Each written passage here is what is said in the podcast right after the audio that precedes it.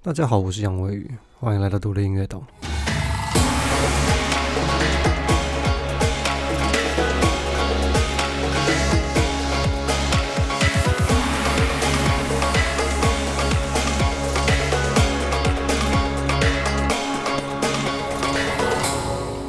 好，上个礼拜我们讲到了这个阿威的梦幻摇滚人生的上半部，也就是说，他从什么都没有，大学刚毕业，白手起家，然后一直到呃，他能够发行第一张自己的作品，有一个非常完整的流程，而且是可以一直往下 run 下去的一个流程，然后帮助他在第一个步骤接收呃接触群众，然后帮助他收集到他和群众的联络方式，然后让他能够有机会持续和他的群众接触，然后到最后做一次发行来。呃，测试看看他和他群众之间的关系是不是让人家愿意花钱支持他的作品，然后顺便可以回收他在这段时间所投入的呃制作成本啊，或者是呃广告投放的成本等等。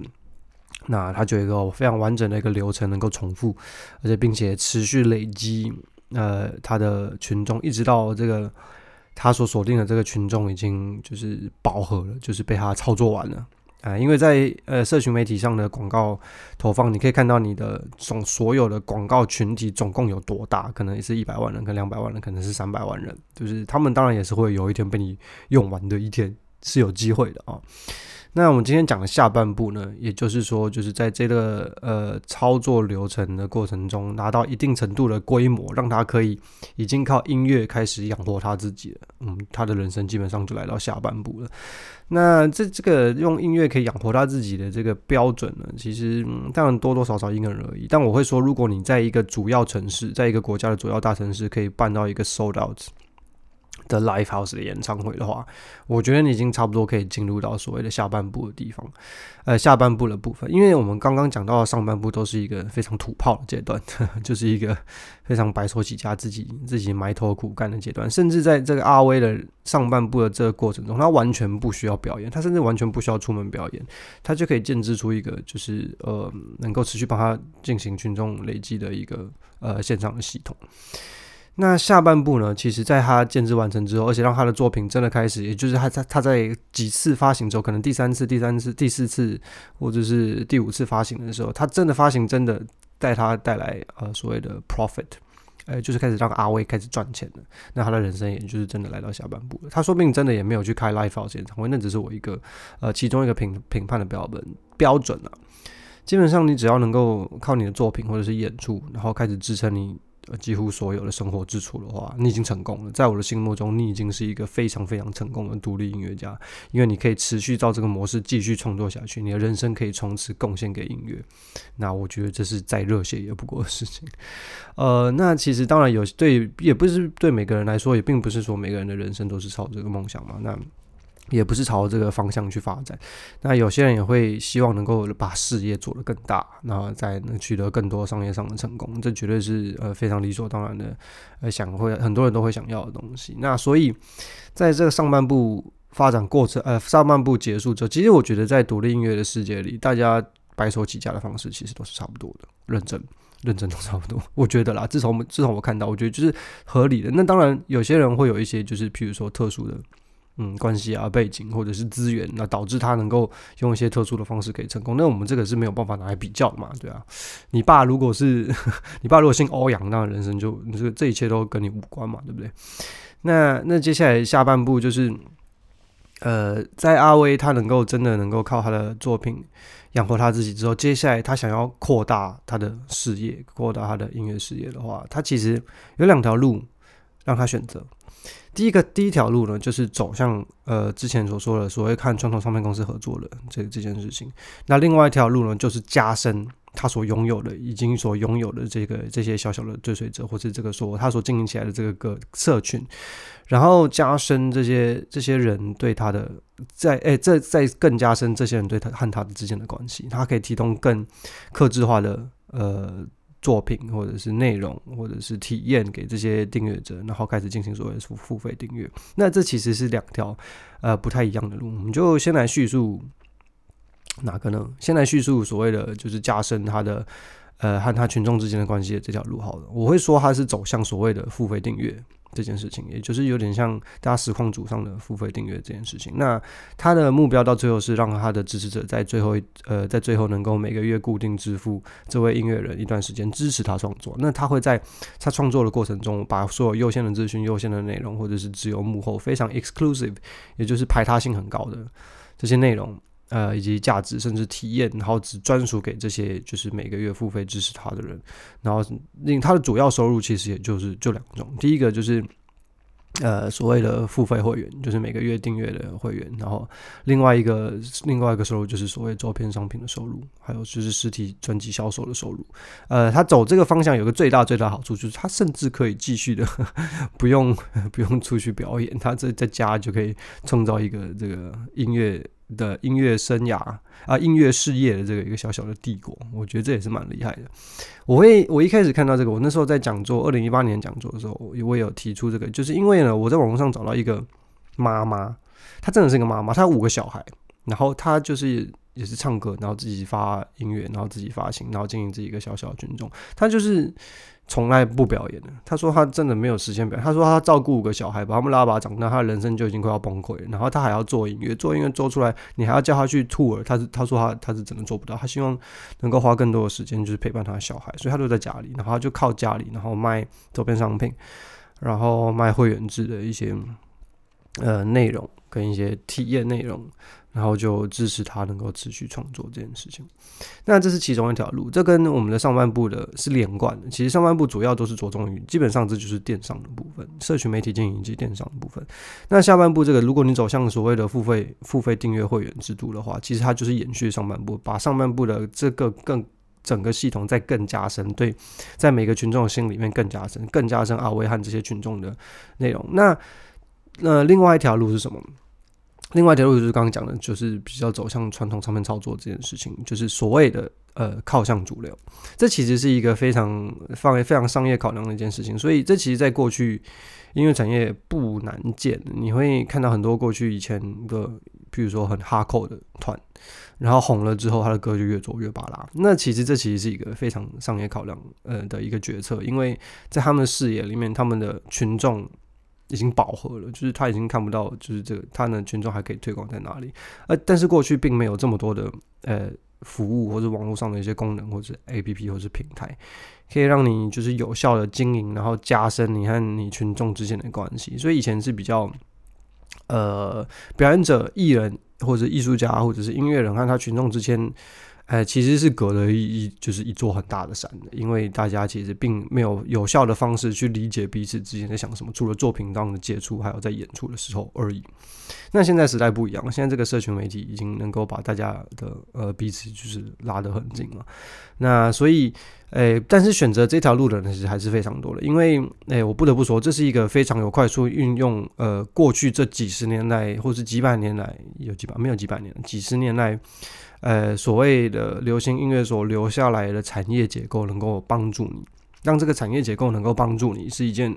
非常大的助力，这完全没有错。所以我也不觉得独立音乐人到最后靠向主流是一个需要被批判的事情，因为这就只是个人选择而已。那那这跟呃付费订阅内容，呃付费订阅会员制的那条路有什么不一样呢？走向唱片公司这条路的话，其实就是在创作上。呃，首先你在创作上，因为，呃，你在付费订阅这件事情，你要最照顾的那些是真的他妈用生命在爱你的那些群众，就是你有没有鬼混，你有没有偷懒，你做的东西是不是垃圾，他们全部都知道。就是你用骗人，他们 你也骗不了他们，因为他们是真的了解你，真的喜欢你的风格，而且是真的了解、理解、知道你这个人，他甚至可以说他们是你的好朋友，线上好朋友，哎，网友之类的。但是唱片公司合作就并不是这么部分的。其实就你看以前过去。呃，那些独立音乐人主流巴拉化的方式是什么？基本上就是他们做继续做他的专辑嘛。那他专辑可能就会开始出现一两首歌是非常 pop 的，非常 catchy 的。那所谓 pop 的，在其实如果你当 songwriter 或者是你当过制作人，你也知道，基本上所谓的当也要做一首一种风格的归类于 pop，看 pop 比较靠近的一个风格。假设不管你是做的是。呃，比较奇怪的风格，比如说像我做的，像我做的就是比较民俗跟电子一起。那如果我要做靠近 pop 的东西呢，很简单，我就丢个 vocal 进去，然后写一个呃，就是 catchy 的 top liner，也就是主旋律啊。然后我也可以找人合作，和我一起完成这件事情。基本上的概念就是呢，保有我现在所有诶所已经有的风格的一小部分，然后融入所谓的 top line，就是 catchy 的。等一下，我一直想要把这些东西转成中文，但是我会一直卡住。就是，呃，朗朗上口的旋律，对，catchy top line，这就是所谓的向主流靠拢嘛。那你在阿威在他的上半部完成之后，他也可以选择这件事情，他也可以在他的作品之中开始投入他认为在这个时代他所身边接触的广大大众群众有可能会有感受的部分。这就是唱片公司最擅长的事情。唱片公司的最擅长的事情就是，呃，操作话题。那呃，跟随潮流，呃，接感受市场的敏锐度，做出和能够在市场现况中取得优势的一些操作方式。那他的人，他如果，但是他如果走上这条路，你势必就要开始出去跑活动，你有曝光，你会开始有经纪人帮你接下这件事情，帮你接 to，帮你搞定这些有的没有的事情，基本上就像是个传统一样，那传统艺人呃一样。那你走向呃唱片公司的操作的这个方向，你的主要工作内容就会变成是你要开始满足所谓大众需求，你要开始注意你讲话，讲话的内容就是哎开始要逐渐走向政治正确，那你的风格就会开始大众化、流行化。当然，你也不一定要真的走向政治正确这件事情，因为你已经有你的所谓的基本盘，也就是阿威摇梦幻摇滚人生上半部所累积的那些群众，那些群众是了解你的风格的，他知道你是什么样的人呢？他们甚至不希望你会走向政。治正确这条路，如果你政治走向政治正确的话，他还会觉得就是你他妈败坏了之类的。那所以这两条路呢，也就是所谓的呃，所谓和唱片公司合作，以及和走向付费订阅这条路，呃，这两个路线其实到最后的对于呃艺术家个人的人生事业发展的走向会是非常非常不一样的。诶，那首先风作品风格上，我觉得最大。不同就是所谓的作品风格，哎，两个部分啊。第一个就是作品风格的部分，以及和你的群众关系的部分。在作品风格，刚才有提到嘛，如果你是走向付费订阅这条路的话，你的作品风格必须设势必会深化、强烈化，你会走向就是更刁钻。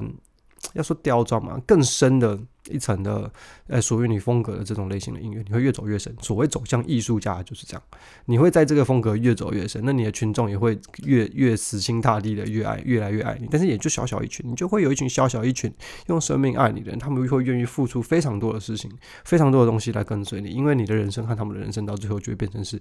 一起的，是彼此的人生。那作品方面呢？如果你是走向唱片公司合作的话，你势必就是要靠向主流化，因为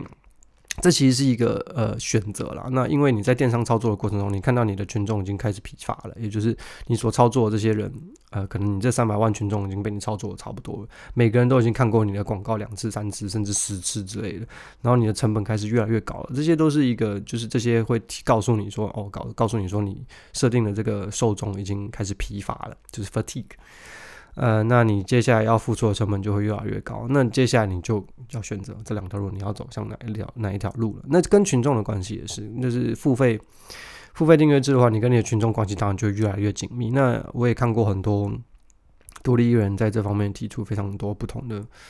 呃，服务啊，或者是体验啊，他会，譬如说，他们会，他可能每个礼拜会准备一场，就是只专属于付费订阅者的 live live set 的演出，或者是每个礼拜会写一个短短的旋律，只有前奏、主歌、副歌之类的，就是不同的种类的音乐，有不同的方式，呃，继续维持他和呃，继继续维持他和群众的关系，并且提供他们一些就是非常特殊的体验跟内容。那对于传统上面来说，如果你是和作品，哎，不对，对于传统唱片操作来说，你和呃群众的之间的关系就是没有的这么深嘛，大大家也理解。那我也不用，我以前在第一季也讲过，就是唱片公司是怎么看待 所谓的歌迷和粉丝，就是让歌迷再说一次好了，就是我真的不是不不只听过一次，就是唱片公司位高权重的人会就是跟你讲说。诶，会会跑去当歌迷的人都是就是脑袋有问题的人。我已经我从小到大我不知道听这句话听几次，所以他们会告诉你说，你不能用一般的方式跟他们相处，照顾他们，然后让他们就是觉得怎么样怎么样怎么样之类的。那我当然觉得这是不对的啦。那你还是有办法用很健康的方式来进行，就是和大众群众的需求，诶，来来满足大众的需求嘛。但是你不可排除的就是你的作品就会逐渐的走向大众化和流行化。那也并不是说 A 跟 B 你一定要选一个。那我在我的经验之中说看到了，我觉得最厉害的那些人都是在 A 跟 B 之间取得一个平衡。呃，他不但能够照顾那些就是爱他的群众，生化他的群众，那他也会在。呃，跟这个比例真的就见仁见智，这比例要看你怎么抓。有些人就是一张专辑四首歌，或者一首歌就是比较拔拉，大家一听就知道这首歌就是嗯，你可以听得出他的意图，他的意图就是希望在固有的风格中尝试大众化的可能。我觉得这其实也是一种方式，我之后可能也会选择这种方式，因为毕竟我是就是 pop 出家的出出生的嘛，我从小到大就是在花流的世界长大的，我小时候根本也没有在听什么西洋摇滚，或者是我来自一个就是诶。听音乐并不是那么重要的家庭。说真的，我爸就是到这几年才开始，就是让我发现他，哎，这几年这几年开始有在听音乐。那我小时候，我听到的音乐就是电视上会播的，就是 然后广播上会播的，就是其他的我什么都什么都不知道。那这这其实也没有什么不对，或者是就是就是这这真到最后真的就是只是选择而已。你身为一个艺术家的时候，你到最后你要选择的是，呃，成为就是大家都知道的人，还是只有一小部分非常崇拜你的那个人？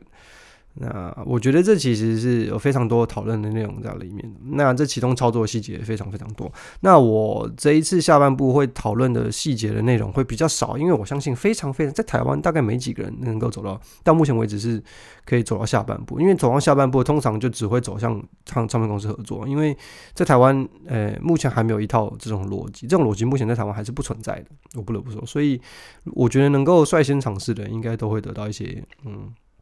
不错的果实，嗯，在我目前为止所实验的结果中，我觉得效果是非常好的，嗯，就是很出乎意料的好。只是在如果现在我唯一心头最大的卡关，就是我之前有讲过嘛，就是如果你是做华流，也就是说你非常笃定你的作品只有讲中文的人会有兴趣的话，我真的不确定这套在你身上是不是适用了，因为毕竟绝大部分的中文音乐听众的受众人口都不在，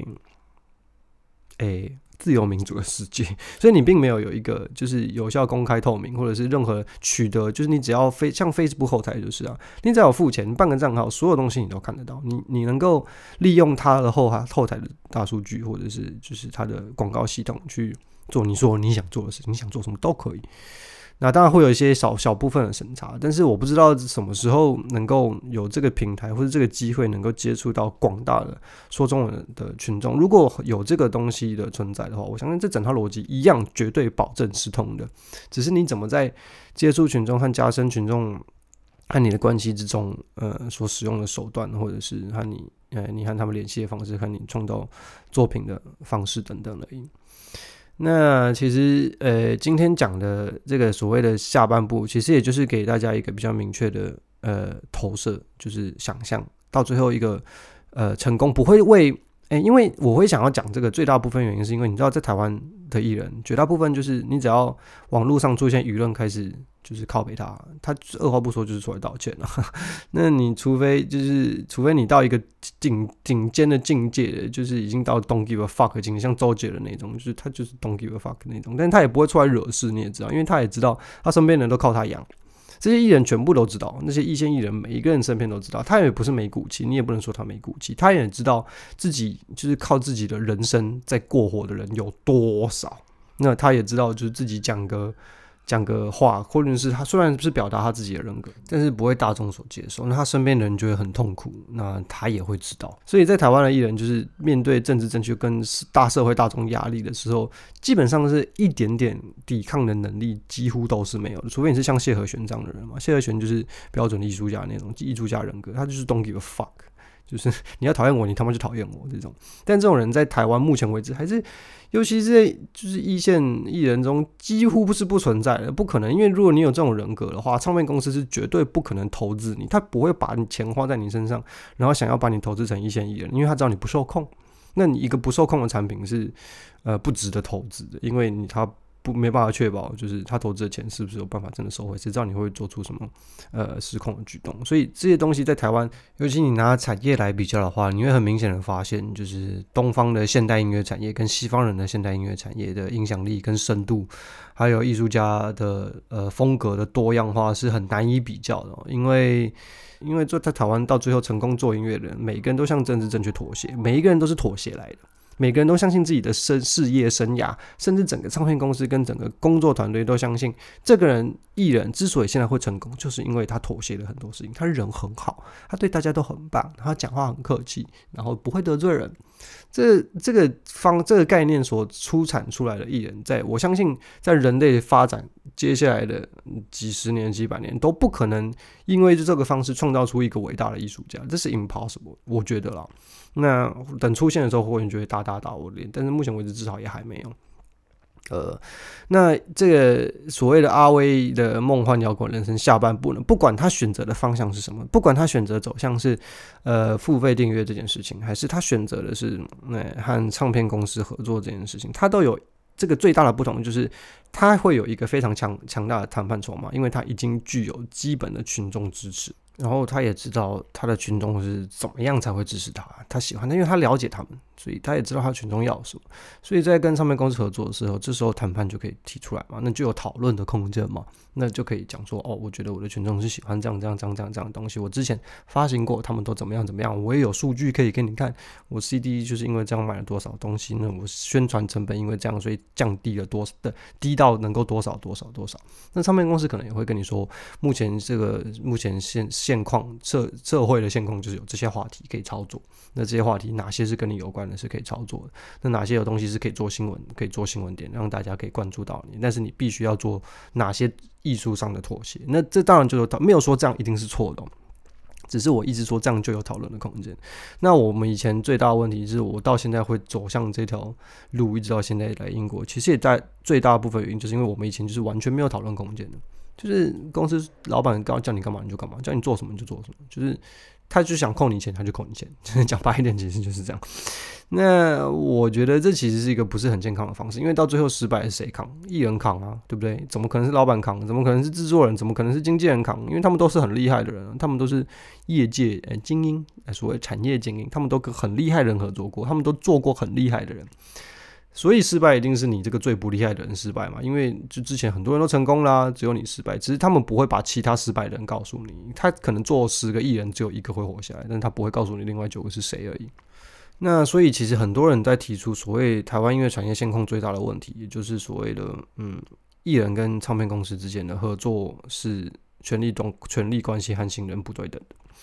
那之前也有人问过我这个问题，因为我二零一八年开讲座的时候就大力在炮轰这件事情。我那个讲场讲座其实最大的重点就变成在干掉这件事情了，因为从来没有任何人出来干掉这件事情，我超不懂，到现在还是没有。那我在干掉这件事情后，就有很多业界的人也都在我 Facebook 上就提出了问题，有一些就是也是前辈级，他们非常提出一个非常理性、非常直接的问题，他就问说：“那你觉得？”艺人跟唱片公司要怎么合作？因为在唱片公司的眼里，其实这也是一个非常大的问题，因为他们也不知道该怎么跟艺人合作。他如果对艺人太好，艺人赚饱就跑，他们亏爆；如果就是对艺人都就是管太严，艺一管太多，艺人就觉得你他妈的没人权，这样 你什么都要管，唧唧歪歪。所以对唱片公司来说也很为难，这是自古以来就是都是两难的一件事情，但是都没有人能提出来讲。因为已经成功的人，他不会提出来伤伤害身边周边的感情，大家有钱继续赚就好了嘛。那失败的人，你连讲话的机会都没有，所以这件事也就这样过去，这个产业就这样过了一百年，一直到现在都还是这样。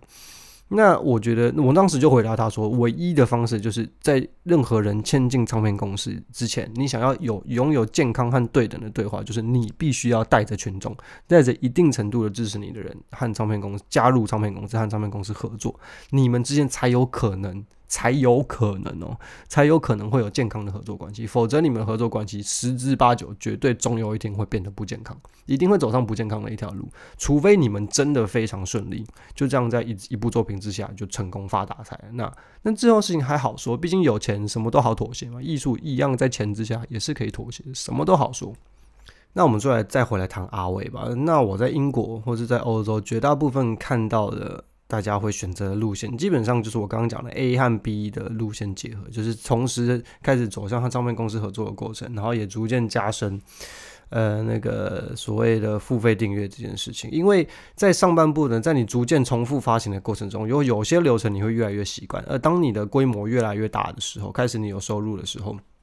你也会把这些东西渐渐外包，因为阿威他本身就是一个开天眼、开外挂的人，他自己懂什么做什么，在这段过程之中，他也学会了非常多的事情。他自己本身基本上就是一个经纪公司的经纪人，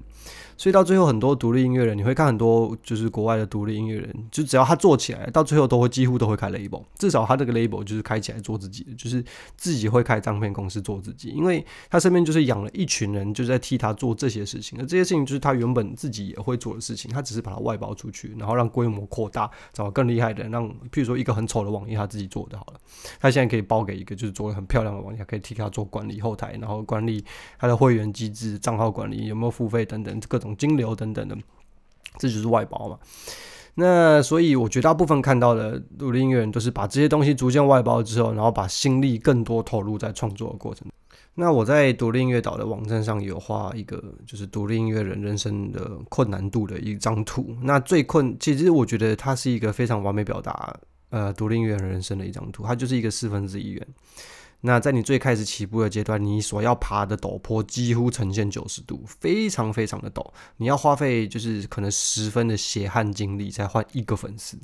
那你随着你经营的时间越来越长，你的群众越来越多，你所需要花费的精力会越来越少，那你得到的粉丝的效效率就会越来越高。就像到最后。譬如说像周杰伦好了，他只要花一分的精力就可以换一千个粉丝，而你可能花就是一千分的精力都还换不到一个粉丝，这就是所谓的四分之一元的呃独立元的人生。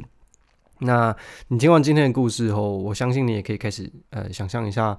你属于属于你自己的理想的音乐人生有可能会是什么样子。那之后我会就每个阶段的细节开始切割下去，然后详尽的。分告诉大家，就是我的心得有哪些，我目前得到的心得有哪些，我操作过的觉得有用的事情有哪些，那我看到别人有在用的事情又有哪些？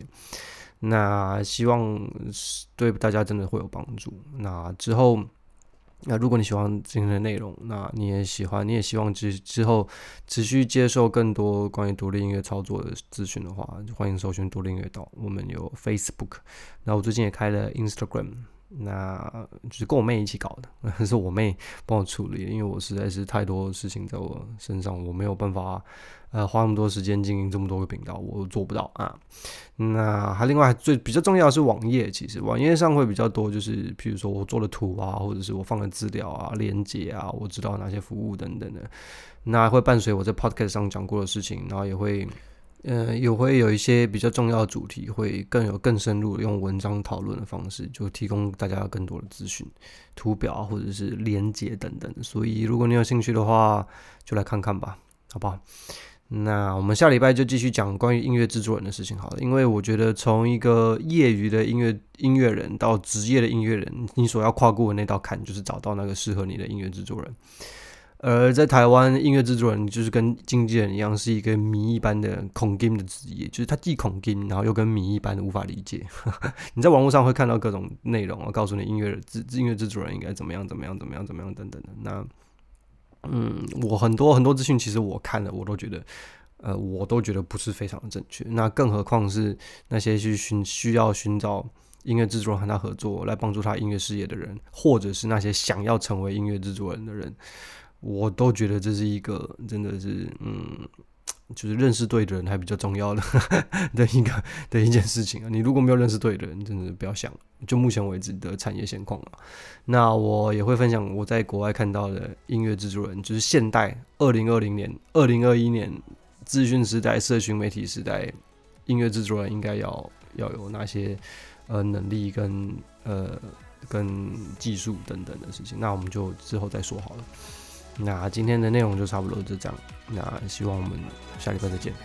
我是杨伟宇 see ya